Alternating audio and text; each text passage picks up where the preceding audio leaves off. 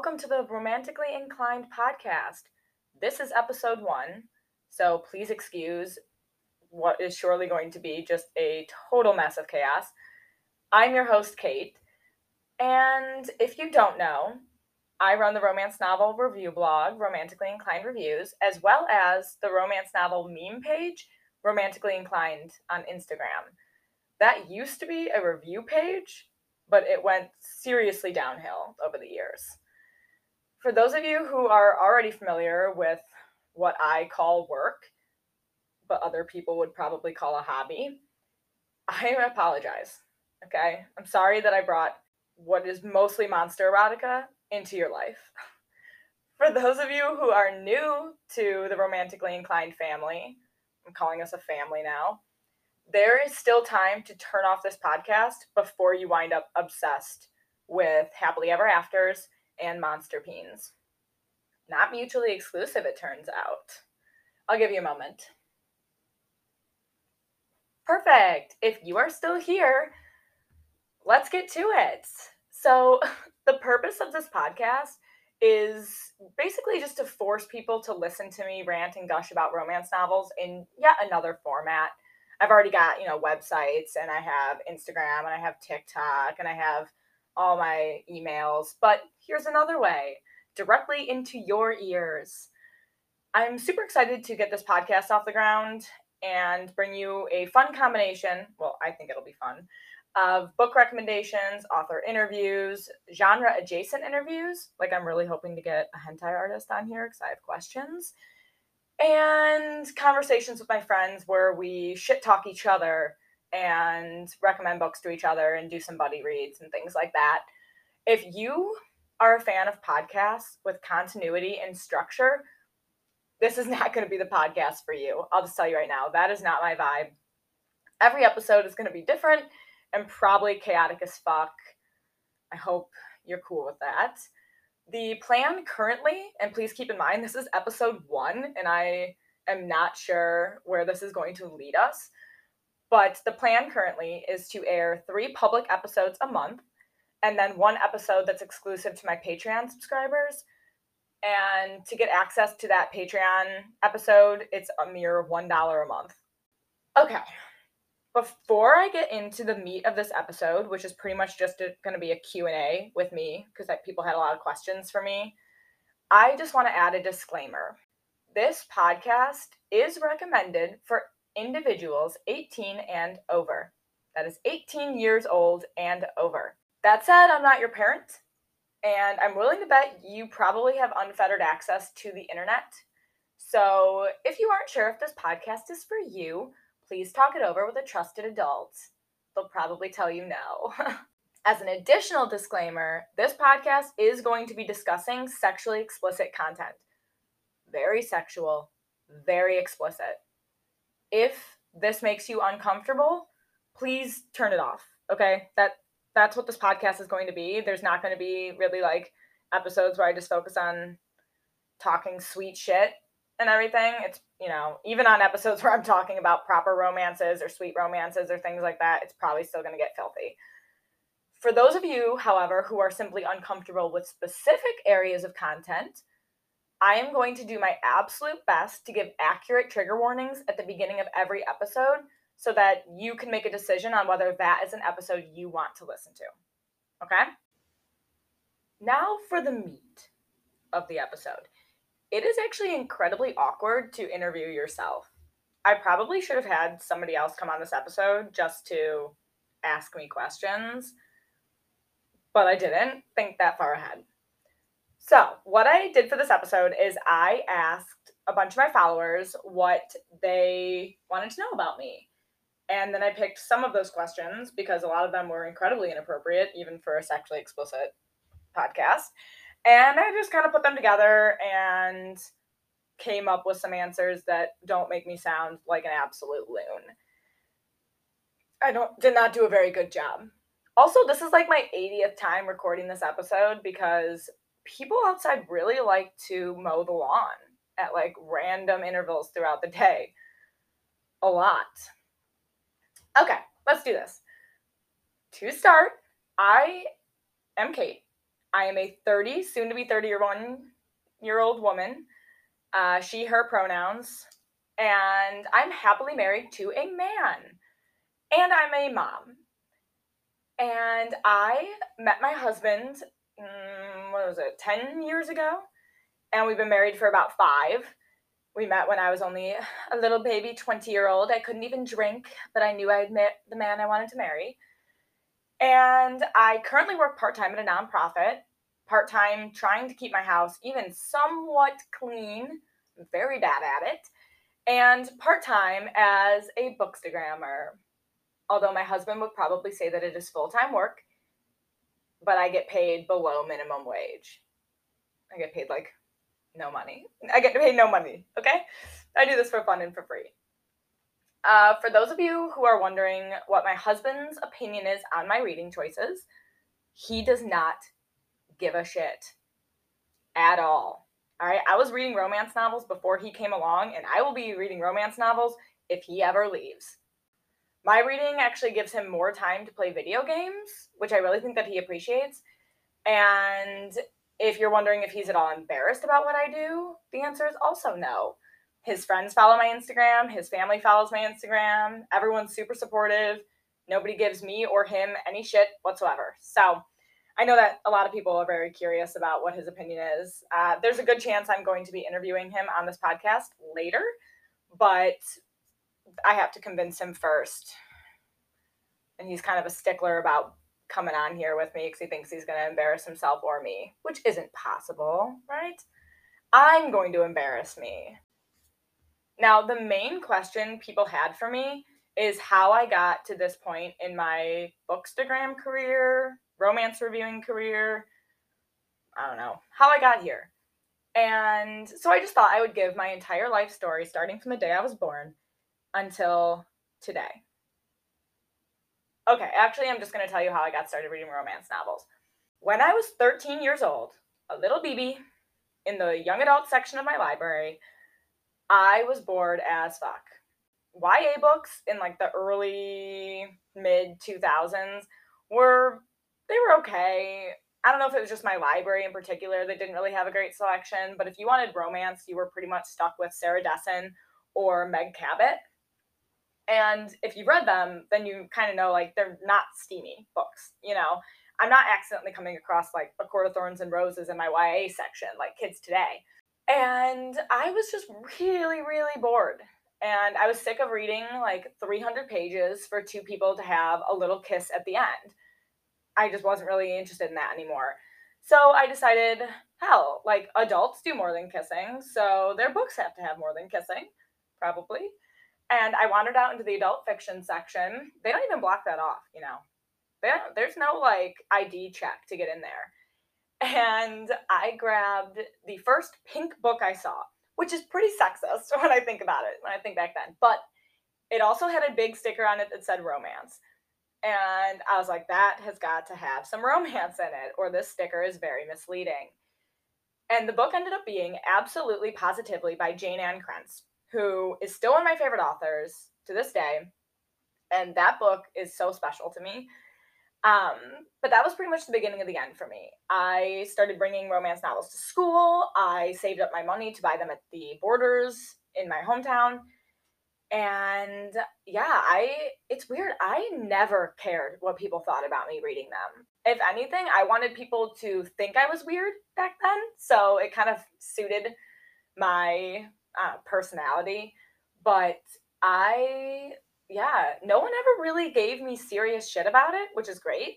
Anyways, I still don't care, obviously, what people think about me reading romance.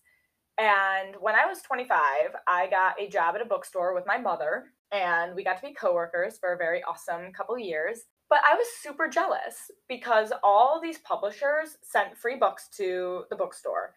And I was the only bookseller who read romance at the time.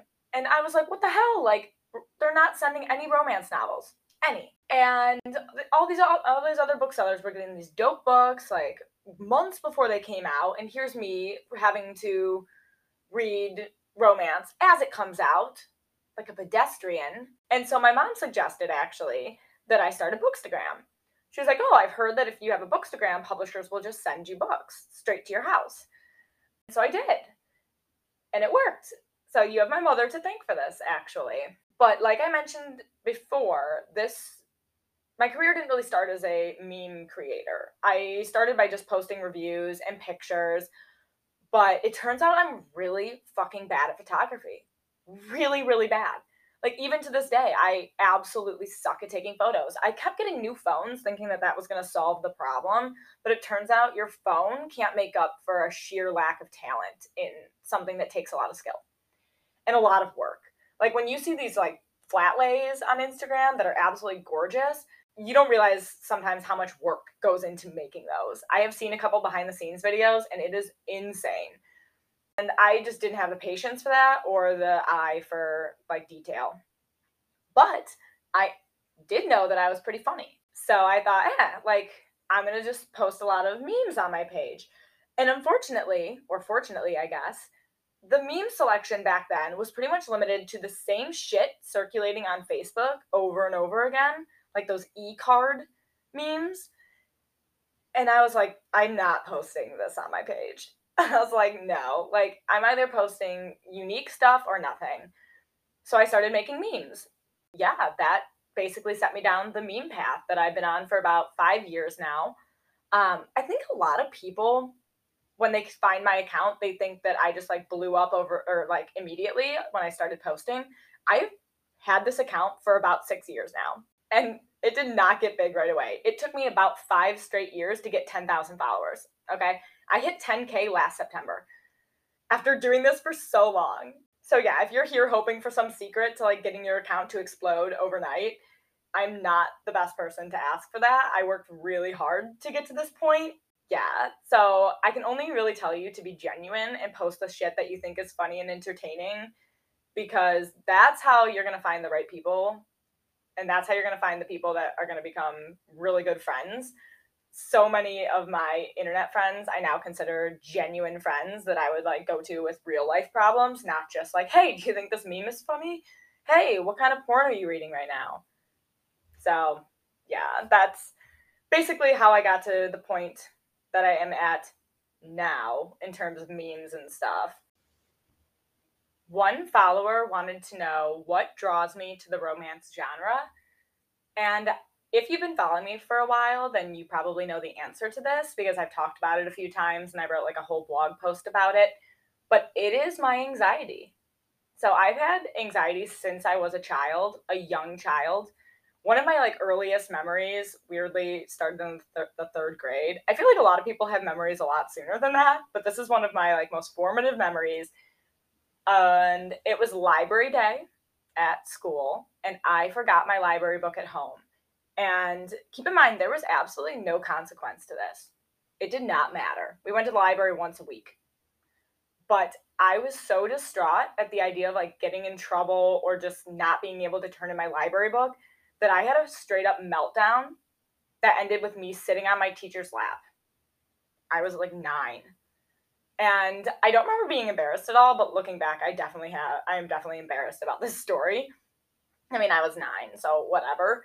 But that's just like one little taste of how my anxiety affected me, like as a child, as well as all the way into adulthood. And I cannot enjoy something without knowing how it ends. It is almost impossible for me. I'll be watching a movie with my husband, and about halfway through, I'm like, I cannot keep sitting here unless I look up the ending to this movie or this show or even like books. I'll read the last few pages of a book because if it, I just need to know. Even romance novels. I've been burned a couple times where it has ended on a cliffhanger or not ended happy when I thought it was a romance novel. And so that just exacerbated this whole issue. But the good thing about romance is as I'm reading it, no matter how angsty or how troubling or dark it gets, I know that it needs to end happy. And so just knowing that helps alleviate some of like the burning anxiety that just has a permanent home within my chest. It's like being slightly drugged to make it through my day. I don't know if it's like that for anybody else or if that's just a really fucking weird thing. Uh, the same person wanted to know what ca- format of romance novels I read. And so I, I read everything. So I have hardcovers, I have paperbacks, I have mass markets, I have ebooks. I am not really partial to one or the other, but I did develop quite an affinity for ebooks when my son was born because I got KU and I could read on my phone with dark mode on, one handed, and breastfeed at the same time. And so I think I read like 130 books in three months when I was breastfeeding. Turns out if you don't sleep, you can get a lot of reading done. Who knew? Life hack. Um, but I also read all subgenres of romance novels. And I think a lot of people just associate me now with monster erotica and like alien porn and whatever. But the truth is, I read way more than that. I even read proper romances, which fade to black means that there is sex happening in the book, but we are not privy to it. So, you know, they, they shut the door in our face and later we find out that they had sex. Um, but you might get like heavy petting and stuff like that. What am I from the fucking 50s? Heavy petting. But proper romances or quote unquote clean romance, which is kind of a, a difficult uh, topic to talk about. I know a lot of people don't like that phrase, but it does still mean what it means. Means that there is no sex at all in the book, and pretty much the entire book is leading up to a kiss. I have read one or two that do not even have a kiss. But anyways, I still read proper romances. I read sweet romances. I read romantic suspense is actually one of my absolute favorite subgenres. I read basic contemporary. I read historical. You know, I, I kind of go through phases. So I might become very obsessed with queer romance for a month, and then all of a sudden I read a queer sports romance, and now I'm knee deep in sports romances for a month, and then I'm knee deep in romantic suspense and historical, and you know, it, it, I just switch it up so much. But basically, if you have me slotted firmly in the monster erotica category, you are wrong to put me there, and you will find out as this podcast continues. Although, don't worry, if you're here for the monster peens, there will be plenty of those. I'm just trying to diversify a little bit. One follower asked me an incredibly rude question.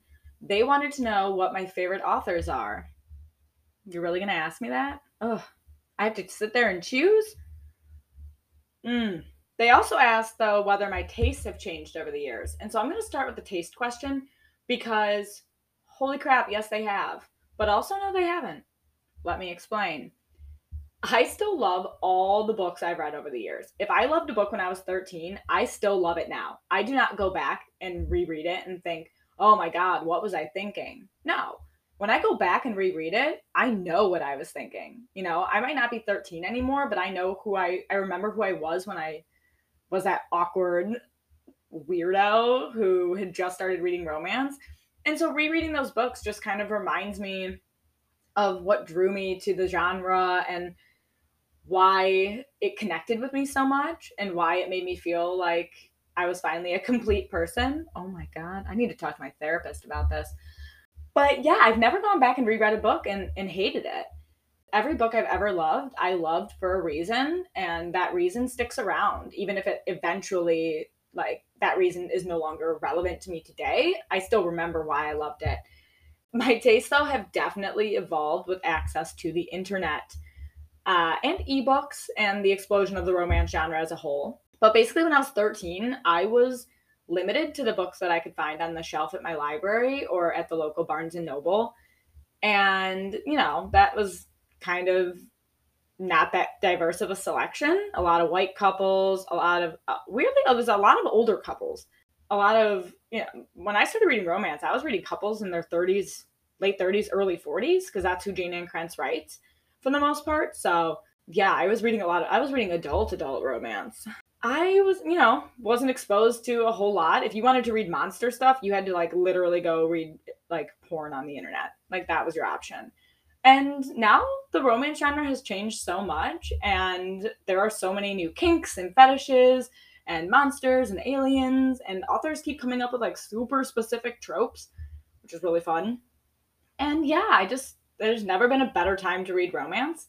So, yes, my tastes have changed in that manner. Or, you know, I guess I would say my tastes evolved. They didn't change necessarily. I, like I said, I, I still love all the books I used to read back then. I could pick up one of the very first romance novels. I could pick up Absolutely Positively by Jayne Ann Krentz right now and read it and fucking love it, even though I would never recommend that book to a single other person. Mostly because it's one of my all time favorites, and I'm just not going to take the risk that that person I recommended to is going to pop back into my DMs and be like, Are you fucking crazy? This book sucks. That is not a risk I'm willing to take. In terms of favorite authors, obviously Jayne Ann Krentz is up there though. She introduced me to the romance genre. I own, well, I mean, she didn't personally, but hers was the first book I saw, and I take that personally.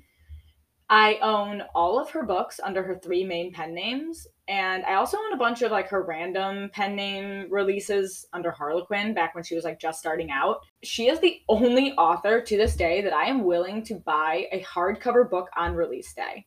And I know like that's kind of not that great of an accolade because not that many authors release their books in hardcover these days, except for some of like the older, like more established authors.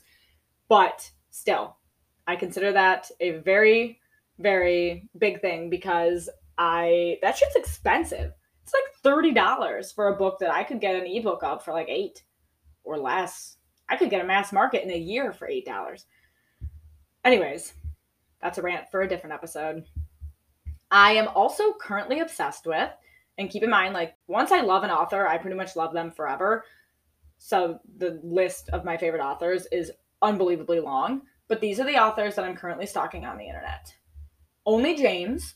She writes uh, queer romance with lots of psychopaths. That's my favorite series of hers. But she also has like a Hitman series and uh, some other series that are, are equally as good. But her psychopaths hold a very special place in my heart. I would like to talk about that for a second. Maybe this should be its own episode, but that is hilarious because in his psychopath romance, the love is really only going one way. So the the the non-psychopath hero is loving up on the psychopath hero, but the psychopath hero can't actually love him back, at least not in the way that we, you know, assign the definition of love.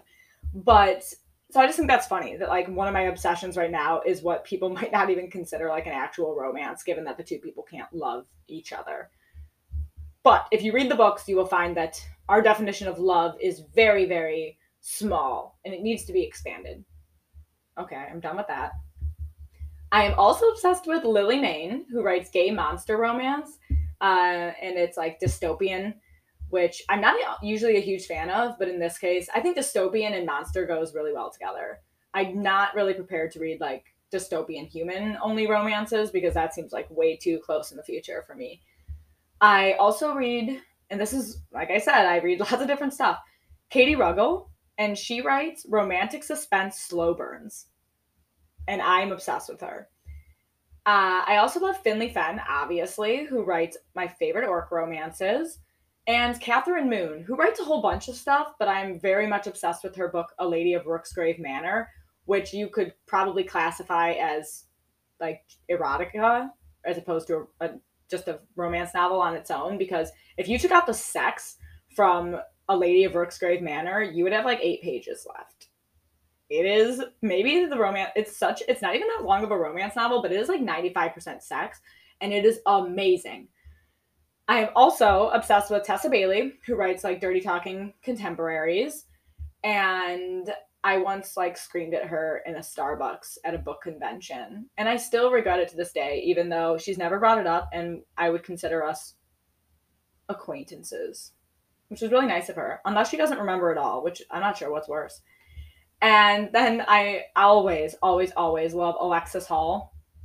Uh, his books are one of those, like every single book I've had to put down at some point and just go, what the fuck? Like, no person should have this much talent in their body in terms of writing like banter and dialogue and just hilarious situations. I every time I read one of his books, I'm just like, wow, I will never write a romance novel because like, fuck. I'm not this funny. Carrying on to other incredibly rude questions by followers, someone posed the scenario in which I am never allowed to read romance novels ever again. And that actually made me sick for a moment. And then they asked what genre I would read instead. But that's actually, that part's an easy question because I pretty much only read two genres. Well, three if you include parenting books, which, like, I guess I do. But I would not choose those to read. I would switch my attention to true crime. That is because I'm absolutely morbid as fuck. I love, I spend a lot of time on like the unresolved mysteries subreddit and like the vanished subreddit. I watch a lot of like forensic files and other true crime shows and stuff like that. Which, as I read that question, I realized is so hilarious because I just spent a whole like five minutes explaining why I read romance, and it's because my anxiety about not knowing how things end. And on the flip side, here I am, like freaking reading stories about unresolved mysteries and disappearances, which don't have endings.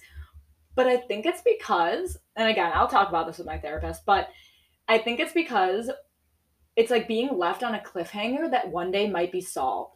So right now with all like the genealogy and and all these cold cases are being solved. And so I might have read about a case 5 years ago or like 10 years ago that's like 30 years old and it just got solved last month. And reading about that being solved is just the ultimate high. It's like you just edged yourself for fucking 5 years and now you're getting relief. That was a weird thing to say. I'm so sorry. but I think that's why I love that. And like true crime on the flip side, the true crime that does have an ending, it's like an immediate just relief.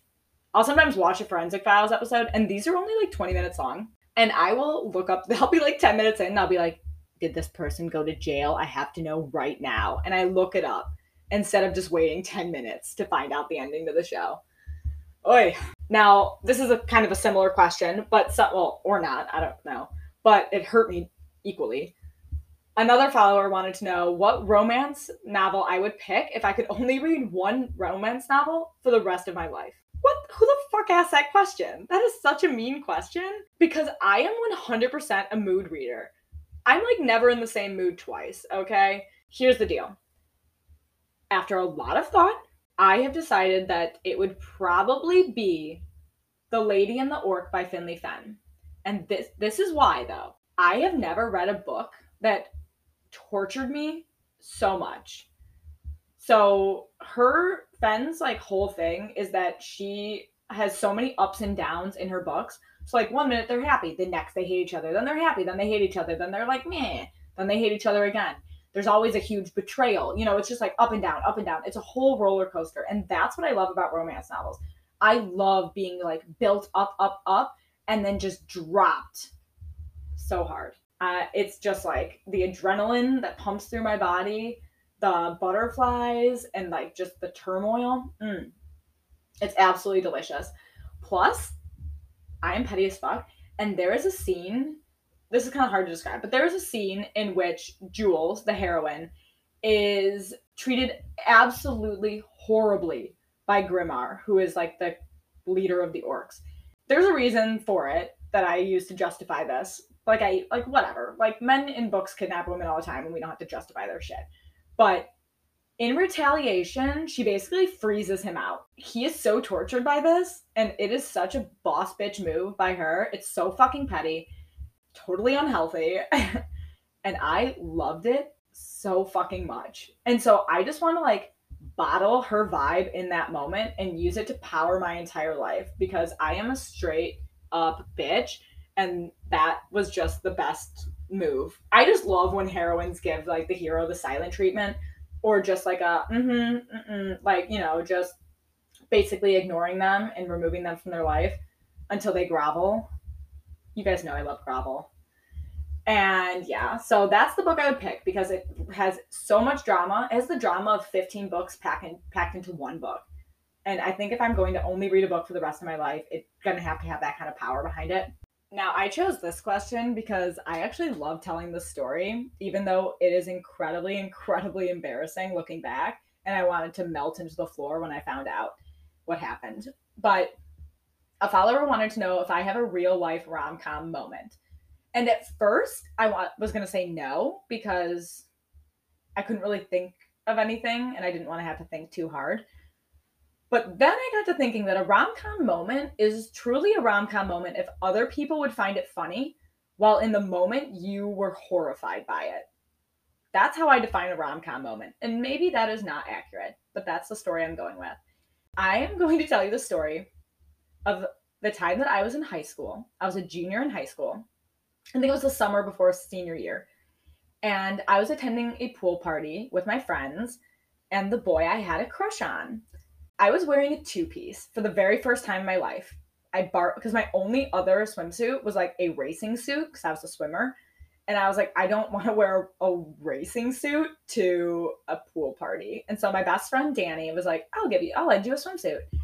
I was hating my entire life. I was like, I'm not getting out of the water. I am fucking staying in this water, like shoulder deep, so nobody can see me. And at one point, my friend Dan, and I'm still friends with like most of these people today, including Dan, even though this is his fault. Dan picks me up, tosses me over his shoulder, and kind of throws me into the deeper end of the pool. That was it. Boop, done. Okay. Six fucking years later, my best friend, Danny, goes, Remember that time your boob popped out when Dan tossed you in the pool at Colin's house? I was like, What? What are you talking about? Like that didn't that did not happen. Apparently, what happened is my boob did pop out. My whole boob popped out. When I went under the water, one boy went, Did everybody just see Katie's boob? Everybody nodded and then solemnly agreed to never bring it up. And so for six years, nobody said shit to me until Danny let it slip. I am still horribly embarrassed. Like, I'm actually kind of glad that nobody fucking told me about this when it happened because I would have died in the moment. Can like I was so awkward and uncomfortable with my body and uncomfortable with boys that to have that happen in front of not only my friends who I then had to look in the eye for the rest of my life, but the boy I had a huge crush on, no, that would have absolutely destroyed me. Looking back, it's actually kind of funny. Even funnier, I went on to date my crush for three months before he broke up with me two days after my birthday. But did he date me because of my boob? Maybe. Maybe one of these episodes I'll get him on here and ask him. but yeah, so looking back, like that would have actually been a really hilarious like meet cute moment somehow, or if I'd kept dating uh, that boy who was actually like a really not a very good person. But yeah, that's my rom com moment. I cannot believe that like 15 people were able to keep that a secret for six years. She was convinced somebody had told me, and I was like, no, I've never. Do you do you think if I had heard that story, I would be reacting like this for the very first time? Absolutely not. Uh, still embarrassed.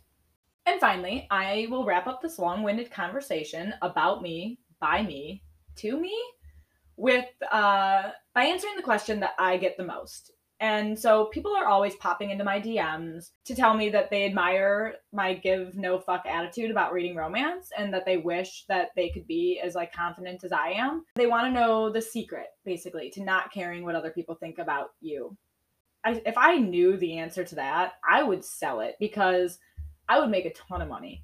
But basically, unfortunately, there is no magic spell to suddenly turning off the part of you that cares what other people think, even if it's just some about something mundane like what you like to read. And one time I went to a party, like a real party as a senior, and I dumped out a can of beer and filled it with water because I didn't want to drink. So, yeah, I wasn't Miss Popular, basically. I don't know. With romance novels, it just always seemed like I have so many bigger things to care about. You know, like I do care about people's opinions, but about much bigger things than what I'm what I'm intaking in terms of literature. So I guess my advice would be if you are new to romance, don't worry. All right, the confidence grows gradually, okay? The longer that you surround yourself with fellow readers and friends who like the same books as you and you know, just people who also read romance, the more confident you're going to become. Because, okay, people moan about social media and its impact on society, blah, blah, blah. But for every negative thing that so- social media brings into this world, there's also a positive, you know? And one of those positives is that social media helps people, especially people with kind of weird hobbies, connect to people who also have the same weird hobby. That's a long time to think that you're alone. I'm so grateful that I have this bookstagram and I've made so many amazing friends through it. It's only boosted my confidence and made me even more of an advocate for romance novels. Like I said, don't think that you're gonna get to this level of confidence overnight. If you are, and if if you can match my confidence, that is amazing. And I'm so happy that you are that confident about yourself. Together we can work to make other people more confident.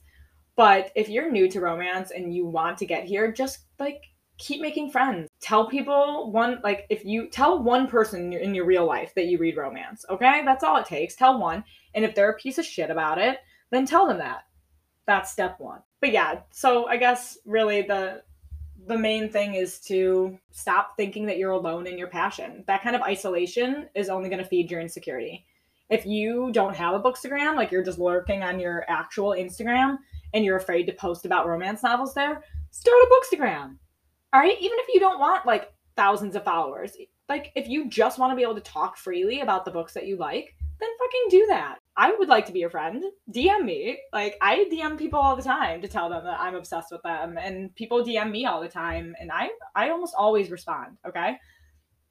Also, there I would like to say that there is also no law that says you have to be loud about what you love. It's great if you want to be loud, but if you're totally fine reading romance on the DL, that's down low for anybody who didn't know that and if you're totally fine reading romance on the down low and you don't even care if other people know about it, more power to you. All right. You do not have to tell people you read romance. You don't have to tell people that you read monster erotica. I do. And I'm sure people wish I didn't. If you do want to start being more comfortable with telling people about monster erotica, like I said, start small. Tell one person. Maybe don't go right to tentacles. Okay? That's my main advice. Don't like start by telling them that you read like you're reading romance. Let their imagination kind of picture Nicholas Sparks.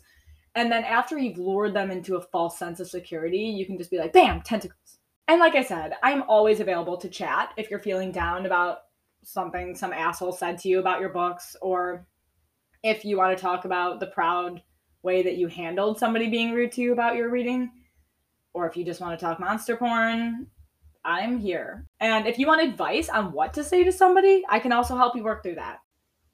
Anyways, this kind of feels like it went into a more therapeutic level of podcast. So I'm going to wrap things up and just say that's episode one. Thanks to those of you who submitted questions. Obviously, there were way more questions, and I just kind of had to narrow it down to some of the main ones. But I did save questions and I plan to whip them out in future episodes if it's relevant because some of you guys had some weird fucking questions. Coming up later this month, uh, we're going to have an author interview with the author who thought that Easter peep themed aliens that lay eggs made good romance heroes. They do. I'm also going to be bringing you an episode featuring my friend Michaela, whose idea of a good time is torturing the staff of her children's Catholic school. And then there will also be a Patreon exclusive episode, like I mentioned, the topic of which is unknown, but will probably be super weird because I'm going to let them pick it. So thank you for tuning in to the Romantically Inclined podcast and read whatever the fuck you want. See you guys next week.